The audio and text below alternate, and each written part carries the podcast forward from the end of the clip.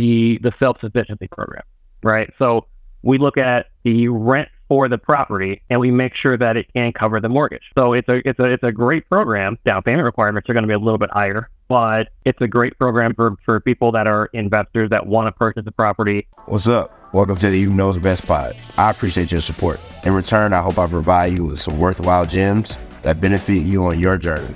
At the very least, I hope I put a smile on your face. If not, hopefully you share this with someone that does benefit. And I got you next time. Again, thanks for joining today, and let's get this thing going. All right, welcome to another episode of the Hube Knows Best Pod. You can be anywhere in the world, but you're here with me, so I appreciate y'all. Uh, on this pod, I plan to give you the truth, the whole truth, nothing but the truth, well as best as I can. So help me God. So I'm your host, Hubert Smith. Uh, today we'll be diving back into uh, the world of loans, rates, and everything that makes lenders tick. This is the second part of a two part series on how to get the best lending options for your home, whether it be residential, like single family, or multifamily, uh, meaning multiple units. So I want y'all to get ready for some tips and uh, valuable insights from a great guest we have today, Mr. Terrence Terrell of Molitor Financial Group. Terrence is the VP of lending there. He's here to add information that we got last week and help shed some light on uh, all the aspects of lending and good, bad, or, or indifferent. So welcome, Terrence. Thank you for having me. I am I'm looking forward to contributing and adding and, and helping as many people as possible get into homes because it's a beautiful thing. So Terrence, before we get going, you, you know, give give the the audience uh, a little bit of your background so they know just you know how dope you are as a person. So um, I've been in residential financing for the last five years. Prior to that, I was a personal trainer for many, many years. The transition was smooth and seamless. It's a very different industry, but you know the idea and, and concepts behind both are the same. I I meet many individuals and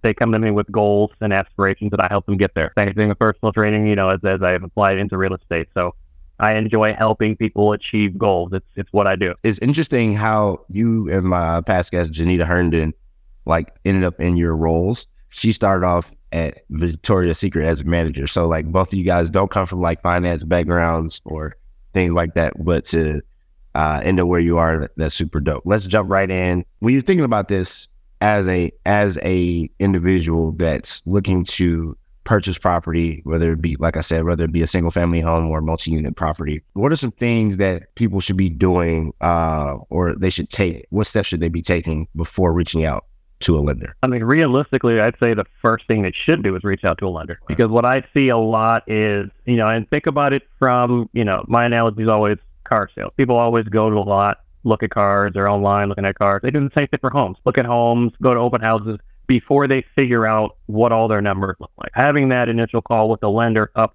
front is the first thing someone wants to do. A few things that someone can do even before placing that call is, is know what their personal numbers are.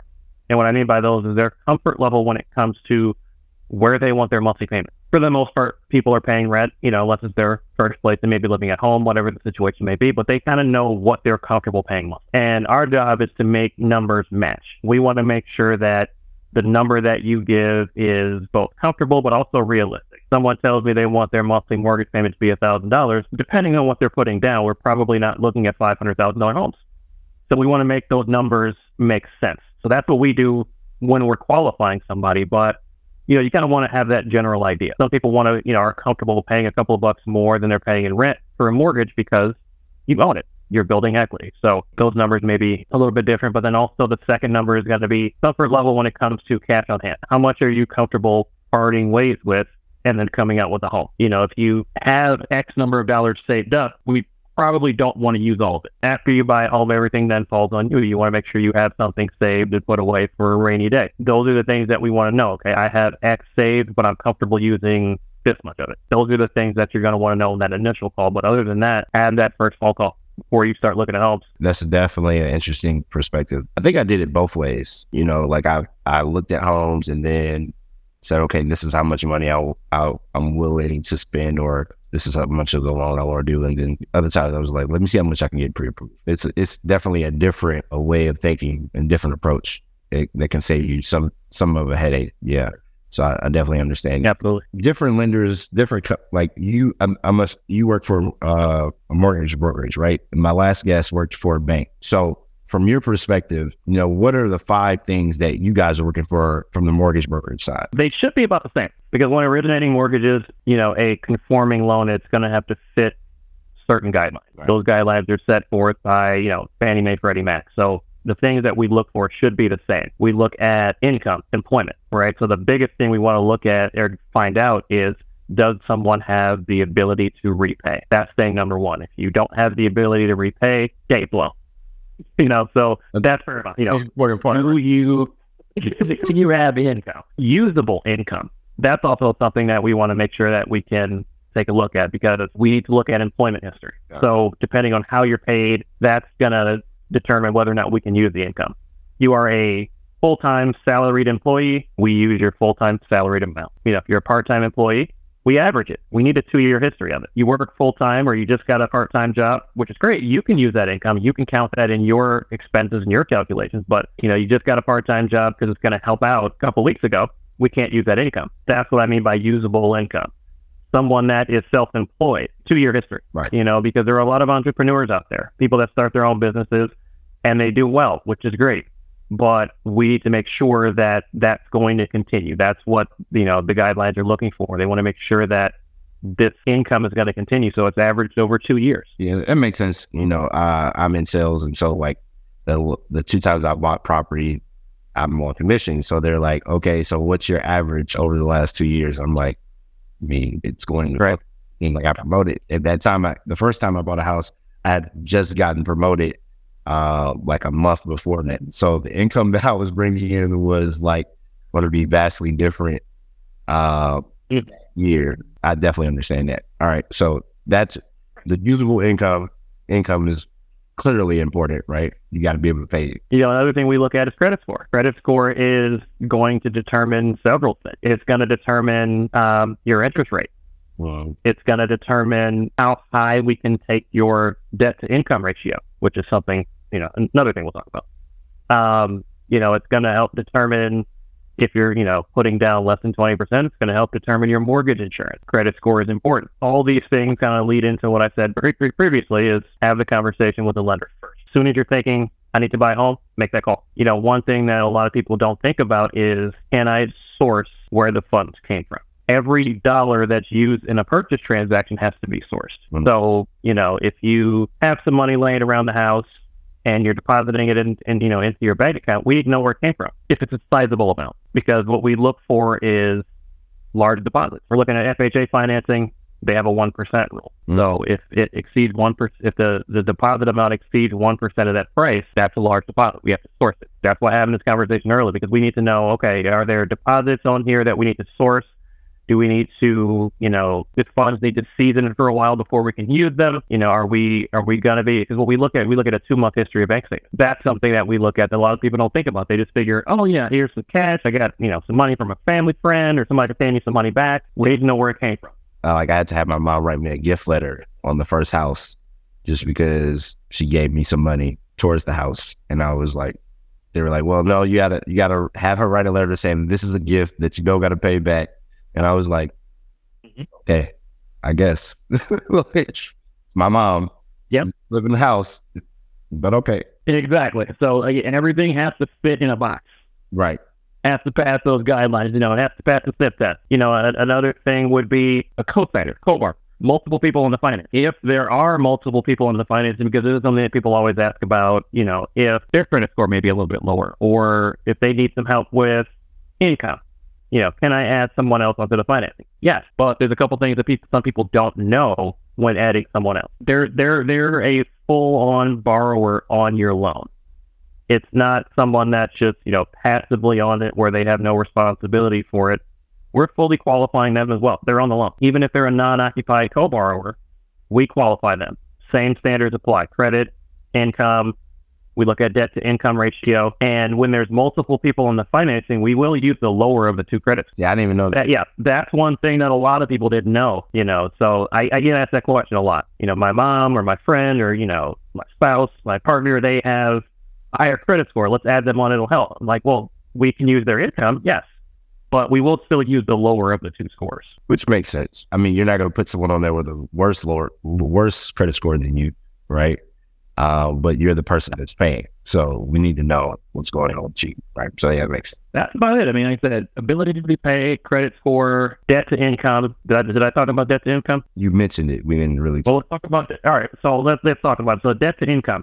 That is your monthly obligation versus your monthly income. When qualifying, and this is how, you know, people say, how, how much am I pre-approved for? This is how we figure that out. We pre-approve you for a monthly payment. And then from that monthly payment, we work backwards to figure out a purchase price. But we need to make sure that, and, you know, this number is going to depend on credit score. It's going to depend on the program, but we need to make sure that your debt to income ratio, your monthly obligations, meaning minimum credit card payments, car payments, student loan payments, plus your housing payment, Uh-huh. doesn't exceed about 47% of your monthly income. Depends on the program, depends on the credit score, but that's going to be about an average. I mean, conventional financing, we can potentially take it up to 49%, FHA probably up to about 55, but it depends. Everybody's situation is different. This is just something from my own experience. Make sure uh, if you're going to pay debt down, that you pay down the debt that is actually affecting you the most. So, like, you can ask the lender or the bank, what monthly expenses have I, do I have coming out that is really affecting that score? Because you might think paying off a certain amount might help you, and it won't. I, I take it, take my own, take it from personal experience. Paying off the wrong Absolutely. reduce that number if it's not the number that they're saying is your largest monthly debt. It's not necessarily that it's not the total debt, Right. it's the monthly payment. So I appreciate definitely appreciate that information. So taking this step further, when you're you know looking at lending from a bank uh, versus someone like you guys, what what's the real difference there? Uh, I know from my experience, like on this past home, I worked with two larger banks. Uh, one of those banks was not very local, so like I, there was a lot of red tape. There was a lot of things they weren't aware of. Whereas when I went through the local um, uh, mortgage brokerage, they they had they were aware of all the programs. They had different things that they were looking at. So, uh, could you kind of give me a little bit, give us a little bit more detail on that? The two big things are going to be products and specialization. Generally speaking, companies that specialize in only mortgages have access to multiple products, multiple programs. Whereas someone that works with a bank has one set of products. People that work with you know, brokerages and specialized standalone mortgage companies have access to different wholesale lenders, have access to their own lines of credit. So, you know, we can have access to 10, 15 different lenders and wholesale products. Banks have one. If they're local, they know the area. They know what programs are available for, you know, certain areas, certain certain uh, income tracks, certain zip codes. You know, a, a lot of lenders lend in multiple states. I do as well. But, you know, those that specialize in certain areas are going to have the leg it up because they know the ins and outs of the market. You know, they know and just like any industry, it's I don't want to call it a small community, but it's a tight community. So, see the same names over and over. So you may have a competitive edge when it comes to having an offer accepted as well. I have had clients that have won offers. You know, I'm not that big of a deal. I'm not anything special, but I've had clients that have won offers because of my name. I know the listing agent because I've worked with the listing agent. I've gone to networking events with the listing agent, or have used, you know, they networked with me somehow in the past. So a combination of myself and their buyer's agent being local, they say, great, okay, this is an offer coming from, you know, Terrence and, you know, so and so agent. We'll take this one over the other one because we know it's going to get done. Yeah, I think the other thing is like understanding who your loan officer is that you're working with. Like I, in my my most recent experience, my loan officer was actually like behind me as far as like time zone. So like that was throwing off Mhm. communication and all this and they had how you're supposed to communicate via like an email, like a online portal. And I was like, bro, just call them. Like, call me, send me a regular email. Like you're not responding. I don't know how many deals you're doing right now. Like this is this is not a great experience. Uh, and it's Do you actually want to work with someone that's available and helpful realistically? I mean, my clients text me. this is actually one of my banks that I bank with. So it's actually it almost made me like close my bank account with them just because of that experience. It was like this is ridiculous. I get it. All right, cool. So like kind of segueing into that, like like I, I bank with multiple banks. Um, but I also understand sh- shopping for deals. Like I'm in software sales as, as my full time job. So I have customers always trying to leverage this vendor is offering this and what have you, right? So like what is your experience or like uh, what are your thoughts around people shopping their shopping for rates or like or even trying to get better rates than what they're initially offered? That all comes back to the pre-approval process. That's when you do that. You know, I mean, I fully expect people to have conversations with other lenders. You know, I'm not the only one in the world. I, I do the best I can to earn their business, but you know, I fully expect those conversations to be had. But you want to have those conversations at the time of pre-approval. You want to the, the lender that issues the pre-approval that you're submitting your offer with should be who you're. It all depends on timing as well. I mean, I have people that have been looking for homes for months. That initial interest rate we talked about months ago is not going to be current. You know, the big thing would be just have the conversation before you submit your offer. You know, I do my pre-approvals property specific for that reason. You know, we'll talk about, okay, you're qualified for X amount, go shopping. Three months later, we've submitted a few offers. It's time to submit another one. I update the pre-approval with that property address, with where the current market is, because those change. Right. And we have the conversation based on the current market and your situation. Here's where rates would be. From a timing perspective, like if you only have like 30 to 60 days to close, like in my situation, I had like less than a month to close. So like I didn't have time to do all that. But like if somebody has months, things could have happened. You could have got laid off.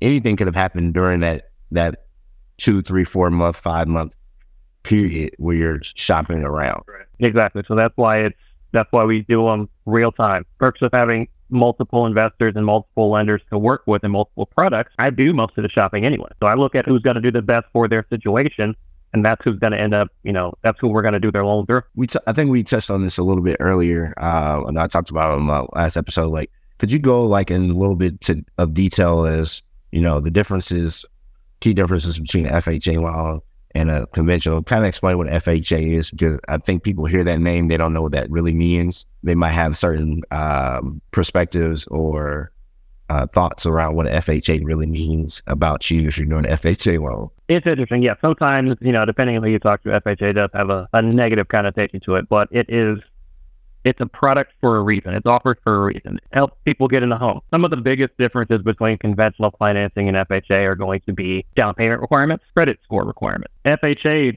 will allow a lower credit for a property for a purchase. You know, FHA goes down to, I can do FHA down to 500. You know, minimum for conventional 620.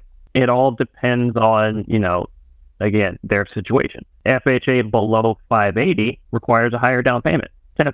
You know, FHA 580 plus, you can do the minimum, which is three and a half. Okay, so I didn't even know that. So, I mean, those are going to be some of the differences, you know, and, and another factor is going to be, you know, if you're looking at the minimum down payment, you know, again, FHA generally three and a half percent. Conventional, if you're a first time home buyer, you can put down 3, depending on what the credit score is.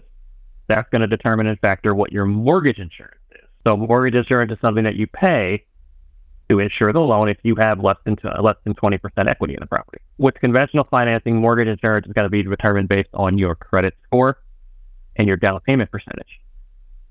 So the higher the score, the higher the down payment, the lower the mortgage insurance is. With FHA financing, your mortgage insurance factor is fixed. Okay. They have a fixed factor 0.55%. And, uh, so depending on what your credit score, what your down payment is, with conventional, your mortgage insurance could be much higher or could be much lower than that. So that's why we look at both. And it depends on what you're buying and how you're buying it too. There's plenty of advantages, FHA versus conventional. For those that didn't watch the last episode, mortgage insurance that he's referring to is PMI. Uh, it'll show up as PMI if you didn't know. If you ever see that when you're looking at a uh, what's the what's the document that you guys send out the pre-approval letter or whatever loan estimate, right? So um, you'll see a PMI number on there. Uh, so that's what PMI is, your property mortgage insurance. With it, I know with the like with your conventional, if you don't, your, your PMI can actually go away if you pay pay the insur- like the principal down to a certain amount. It'll go quicker, right? Mm-hmm. Um, is that the same thing with conventional? Do they have, or do they have different rules on that? Good question. Actually, with FHA, your mortgage insurance is you put down less than 10%, your mortgage insurance is for the life of the loan. That's, that's big. But, you know, here's the thing, and here's the, the realism. Most people don't keep the same mortgage for 30 years. We take, I mean, you, need to take those things into consideration when you're buying the home. You know, we look at the differences, you know, and if you put down greater than 10% with an FHA, you keep it for 11 years. It goes away if, you know, depending on the down payment. But that's why we need to evaluate what the difference is between the two with the interest rate, with the mortgage, with the mortgage insurance, with the monthly payment, to see what's going to benefit you the most. You know, are you going to keep the loan for a while, or do you plan to refinance it? Do you plan to sell the property? Those are the things we need to figure out when go determining FHA versus conventional. Speaking to the refinance and playing to like buying other properties, selling other properties. Uh, one of one of the audience members asked me to ask this on the last episode, so I'm ask you as well. Like, What is really the difference between financing a single family home and a multifamily home? It's going to be the income that we can use. It's going to be how we finance. It's going to be the down payment requirements. So with a multifamily, you know, becoming a landlord, buying an investment property, we can use the projected rental income to help you qualify for the property. So you should qualify for a greater purchase price than you would if you were just buying a single family because you're going to have investment or you're going to have um, income coming in from the tenant. So, you know, we look at, and that rental income that we can use is going to be based on the appraisal. The appraiser will tell us what the market rent is for that particular unit, and we could use 75% of that to qualify. Okay. So that's going to be, then, you know, that's going to be big. Um, down payment requirements are going to be different. So, you know, going conventional financing, if you're buying a two unit, for example, your minimum down payment, well, that's going to be 15%. If You're buying a three to four unit, 20%. Now, depending on your income, there are programs available where you can put 5% down up to a four unit, but that's, that's income dependent. So if someone makes less than 80% of the area median income, you do 5% down up to a four unit. Okay.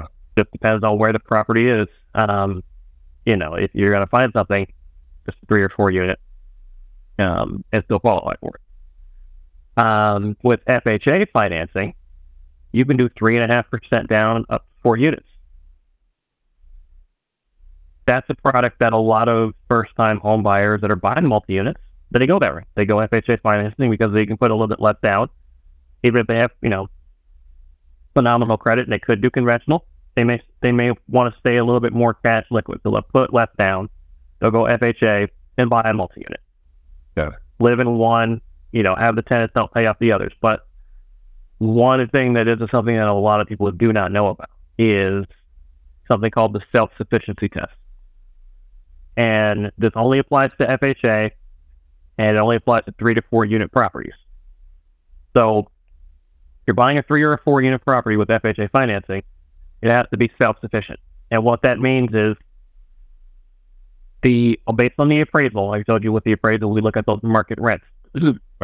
Seventy-five percent of the total rental income for the building has to be able to cover the entire mortgage. Yeah. That's self sufficiency. That's something that a lot of people don't know about that comes into play. Only three or four units with FHA. I mean, that's that's important information. But it's, it's a smart way to go. There are two programs I wanted to ask you about to maybe you can expound on. Uh, one is uh, DCRS. Uh, these is it DCRS? DSCR. Yeah, these that one, that loan, and then maybe NACA, the NACA programs. DSCR, um, debt service coverage ratio, is a loan for invest, and it basically means that we qualify the property and not you. You know, along the same lines as the the self sufficiency program, right? So we look at the rent for the property and we make sure that it can cover the mortgage. So it's a it's a it's a great program. Down payment requirements are going to be a little bit higher, but it's a great program for for people that are investors that want to purchase the property. But let's say, for example, you know, it's you're someone that's self-employed and you just started a new business, so your income doesn't support the part the purchase. You have the asset, you have the money to put down, you have a good credit. We can look at a DSCR because then you can purchase the property and qualify the property, not based on your income. And then uh, the NACA program or like uh, first time home buyers with uh, all they really have is down payment. They have like maybe not great credit. The way that I explain some of those first time home buyer programs is they are a they're phenomenal programs to get someone in the home. The terms may not be the greatest, but it'll get you in a home. Okay. Um, you know, because a lot of people, some people will qualify for a property but don't have the assets to cover down payment. Right. Right. Some people, you know, again, we back to what we look at debt to income ratio, right? So their monthly income supports it, but they don't have the, the, the assets to, to cover their down payment closing costs. So we can look at getting them into one of those one of those first time homebuyer programs that'll give them the money. Okay. But there's always a trade off. There's always a trade off. There is, you know, people will argue and fight me on this all day, but there's no such thing as free money. So There is a there is a reason why it's offered because again, it's like it's a good thing to get people into homes, but the trade off there is most of the time it's going to be a higher interest rate, Okay. and there's going to be a repayment period, and each program is different. But you know, basically, what those repayment uh, periods are, if you sell the home or, or change the financing within X number of years, five, seven, ten years, you have to pay back what was given to you upfront. Mm. Um, some of them have a restriction where you have to, if you're going to sell the home, you have to sell it to someone else that's using a similar type of program. Okay. So, you know, those are the things, again, back to my very first point, have that initial phone call to find all these things out. Because again, like you said, everybody's situation is different. Definitely. So, you know, one program may benefit you where it may not benefit me, or one program may benefit, you know, somebody else, but it's terrible for someone else. So, you know, it's not a one size fits all, but we want to make sure that we look at your situation. Okay, I have income, I have credit, I don't have assets. Or I don't have credit, but I have assets, but I don't have income. You know, we got to figure out what that combination is. And, you know, if it's not the right time to buy, we figure out to put a plan in place. Okay. You know, not everybody that has the goal of home buying can buy today. It may be tomorrow. We may have a few steps to take to get there. Right. That's why, you know, starting early, having that initial conversation is is key. Anything like anecdotal or anything that you want to share with, with the audience before we wrap up here? And not just because I do it, but I'd say the most important thing I can tell people is you get yourself a good, trustworthy loan officer that's going to help you achieve your goals.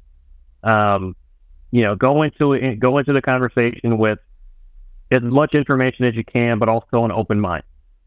You know, I I am a, a huge proponent of I, I stay in my lane. So if I'm going to someone because they're an expert in the field, I defer to them. They know what they're doing. They're an expert in it. They know what they're talking about. I am not going to, you know, come have a conversation with you and tell you that I know all about software sales. So I need you to do it this way. I have no idea what it's about. I can I can Google as much as I can, but you are the expert in the field. Right. You know what I mean? So I did that. That's one of my you know biggest um, recommendations for people is make sure whom you're working with is trustworthy. Again, do your research, look at reviews, get a recommendation from you know from your lender to a good real estate agent or vice versa. But just make sure that you're working with someone trustworthy that is looking out for your best interests and know that they're trying to help you and that, you know, you may not be the expert in that field, in that situation. Let them help. All right, man. Terrence, I want to thank you for uh, coming on and sharing like this information. I think it's very important for people that look like us, but just people in general, uh, because this information isn't always readily available or people don't know where to go get it. So I think this is going to be very enlightening for some people, but also, you know, just useful information as they're going through their process. That brings us to the end of the episode. Uh, it's another great episode of Hube Knows Best Pod. Uh, so like I said in part one, um, it can be scary. It can be serious. Like this is a very serious thing, but you know, just enjoy the journey. Uh, make sure you're prepared. Talk to the right people. Talk to multiple people to understand, but make the process, the purchasing journey, uh, like a joyful one. I want you guys to tune in to next week. Uh, we're going to have uh, a very inspiring guest, uh, my friend, personal friend of mine, Casey Richardson of the Blaze Group LLC, and she'll be sharing her journey on entrepreneurship and knowledge on capital raising for startups and businesses. Uh, so, as I came to you to say, I encourage you to be your best self, be the best version of you, because everybody's already taken. I wish you peace, patience, understanding, knowledge, wisdom, discernment, health, strength, resolve. Till we meet again, take it easy or don't, but every action has a reaction, and every choice for sure has consequence. Peace out.